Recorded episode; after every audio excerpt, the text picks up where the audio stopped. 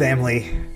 It's great to be with you today on this beautiful day, another glorious day that God has made for us to hear from Him and His Word. That's what we're going to do today as you're joining us for day number 414 of our walk through the Word with Jesus, one chapter per day. And we have a couple of Psalms before us this morning. I am uh, not going to be walking through Mark with you. We're, we're looking at Psalm 60 and 61 for today. And so the good news is it's going to be a bit more brief than usual. So you can thank the Lord for that because we have uh, less text um, to to read to meditate on, and a different style of text altogether, uh, being in the Psalms. So. Uh, let's go to the Lord in prayer as we approach uh, these two Psalms asking for His blessing. Please pray with me.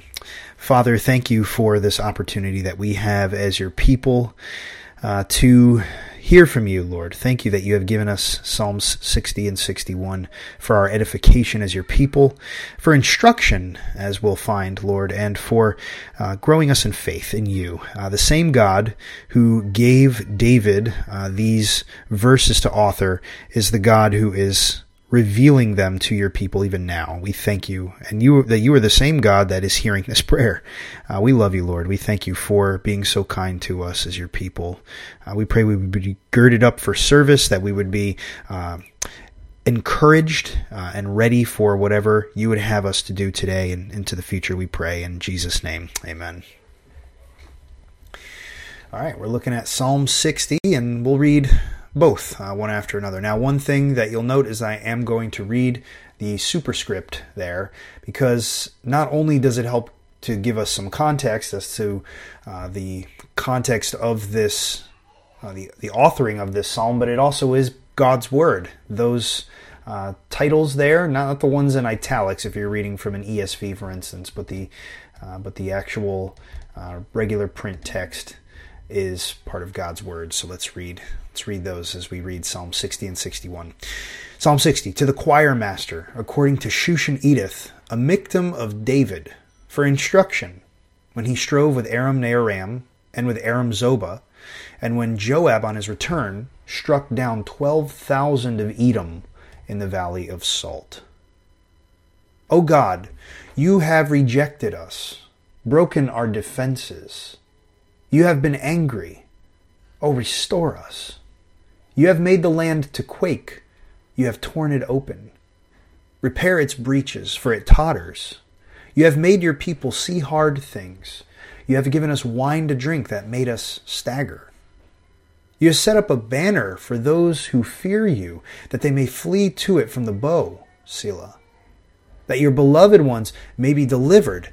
Give salvation by your right hand and answer us. God has spoken in his holiness. With exultation I will divide up Shechem and portion out the vale of Succoth. Gilead is mine, Manasseh is mine, Ephraim is my helmet, Judah is my scepter. Moab is my wash basin. Upon Edom I cast my shoe. Over Philistia I shout in triumph. Who will bring me to the fortified city? Who will lead me to Edom? Have you not rejected us, O God? You do not go forth, O God, with our armies. O grant us help against the foe, for vain is the salvation of man. With God we shall do valiantly. It is He who will tread down our foes. Psalm 61 To the choir master with stringed instruments of David. Hear my cry, O God, listen to my prayer. From the end of the earth I call to you when my heart is faint. Lead me to the rock that is higher than I, for you have been my refuge, a strong tower against the enemy. Let me dwell in your tent forever. Let me take refuge under the shelter of your wings, Selah. For you, O God, have heard my vows. You have given me the heritage of those who fear your name. Prolong the life of the king. May his years endure to all generations. May he be enthroned forever before God. Appoint steadfast love and faithfulness to watch over him. So will I ever sing praises to your name as I perform my vows day after day. Well, these Psalms are both written by David, but they're somewhat different in terms of their content. Uh, Psalm 60 is, as the superscript there tells us, uh, for instruction. It's for the purpose of instructing God's people. And David was writing this in a time, as, as that title also says, uh, when he strove with Aram Naharaim and with Aram Zobah. Now, this refers to 2 Samuel chapter 8. Uh, we haven't gotten there in our daily devotionals yet. We're still uh, just kind of getting into 2 Samuel at the moment. Uh, but we are seeing uh, in this morning's passage a reference back to 2 Samuel 8, which we'll come to, in which God gives victory to David. Uh, it's actually just, just on the heels of 2 Samuel 7 when God covenants with David uh, to make him, uh, in the line of Abraham, uh, one of his uh, people, the, the king who would have an heir for his throne, who would be victorious over over everyone, really, the true king over all creation, over everything, Jesus. We see the foreshadowing of Jesus in that in 2 Samuel 7, but then we see immediately thereafter victory. We see victories, many victories that God gives to David uh, right right after this promise that he makes to him. And so what we see in that is God ensuring that he's, his promises will be fulfilled. And David is kind of a He's a type of the true king that will come from his line in the future. And God is foreshadowing that by giving David victories. And one of those victories is over the people of Edom in the Valley of Salt. Now, this morning's passage mentions 12,000 men that David struck down. Uh, there's even more mention in the 2 Samuel 8 passage, um, but uh, it's focusing in on this segment of the battle where David was apparently thinking something along the lines of what we see in today's psalm. Uh, we see kind of a an interesting balance because the psalm starts in the first few verses talking about uh, God kind of not really seeming to be with his people as they're maybe going to war or as they're just going through life. Uh, and then again at the end, it seems to kind of be somewhat similar. Have you not, verse 10, have you not rejected us, O God? You do not go forth, O God, with our armies. So it, it's a very honest, very real uh, response that David perhaps had uh, on that day when he strove with Aram Naharaim and with Aram Zobah, uh, with these with these Edomite armies. And yet in the middle, what I find so refreshing and what I think we're meant to see as sort of the control of this passage. We see in verses 6 to 8 God speaking, or at least David referencing truths that God had communicated. God has spoken in his holiness. With exultation I will divide up Shechem and portion out the vale of Succoth. So this is the land that God was going to give to his people. It was called Shechem, or at least that was one of the principal cities way back uh, in in the time when it was just Canaan before uh, when, when God had called Abram and Abram's family was just kind of coming into that land. Uh, Shechem was an important city then, and God is saying, "I will, I will divide up Shechem and portion out the Vale of Succoth." He, he's going to give this land to His people, who we then see in verses seven. Uh, actually, those three lines in verse seven are all referencing God's people. Gilead is mine, Manasseh is mine, Ephraim is my helmet. These are uh, tribes, Manasseh and Ephraim, representing the, the majority of Israel. Uh, and then Judah is my scepter. That's a reference back to Genesis 49 when God, through Jacob, prophesied that Judah would be the tribe that would be the scepter from whom the king would come, David's line. And David is stating that. He's, he's recalling that as, as he's stating verse 7. And he's then, as a result, saying, Moab is my wash basin. Upon Edom I cast my shoe. Over Philistia I shout in triumph. And so, what we're seeing there is God, uh, because He is for His people, because He is for Israel, Manasseh, Ephraim, Gilead, Judah, uh, He is against the foes, the enemies of His people, Moab, Edom, Philistia. And that's at the heart of the passage. It's, it's meant to be the, the control, it's meant to guide our thinking. But what's so unique about Psalm 60 and helpful for us as Christians is that it's not, it's, it's helping us see that Christian living isn't this rosy experience that we might sometimes think it should be. It's hard. There's ups and downs, or there's downs and then ups and then downs and then ups again.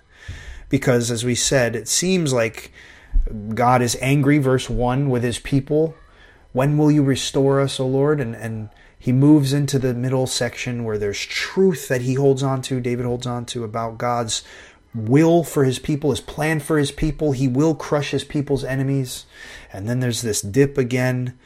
Who, who will lead me to Edom? Haven't you rejected us, O God? How are we going to, like verse 8, you're going to cast your shoe upon Edom? I don't, how's that going to happen? But then truth again carrying David through. Grant us help against the foe, for vain is the salvation of man.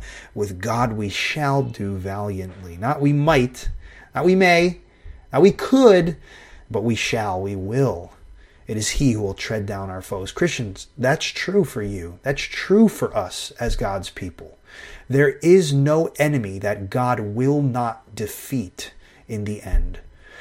And as our experience of life proceeds, as we continue going through the ups and downs, we have rock solid truth to hold on to. I wonder if there's a verse like David has here, a couple of verses, a couple of truths that God had spoken that he held on to. I wonder if there's one that, that you might hold on to as you go through the trials of life. As you perhaps are mocked for being a Christian, as maybe you're, you're shunned or you're just marginalized for believing in Jesus. I mean, a, a man who, who died to save people from sin, whatever that is. You, you may experience that kind of mockery or that kind of if nothing else, just brushing off socially by people. What verse will you hold on to when you are criticized for your faith in God? Maybe, maybe verse 7, because it's true for you as much as it was true for David in his time. Judah is God's scepter. Manasseh is his. Ephraim is his helmet.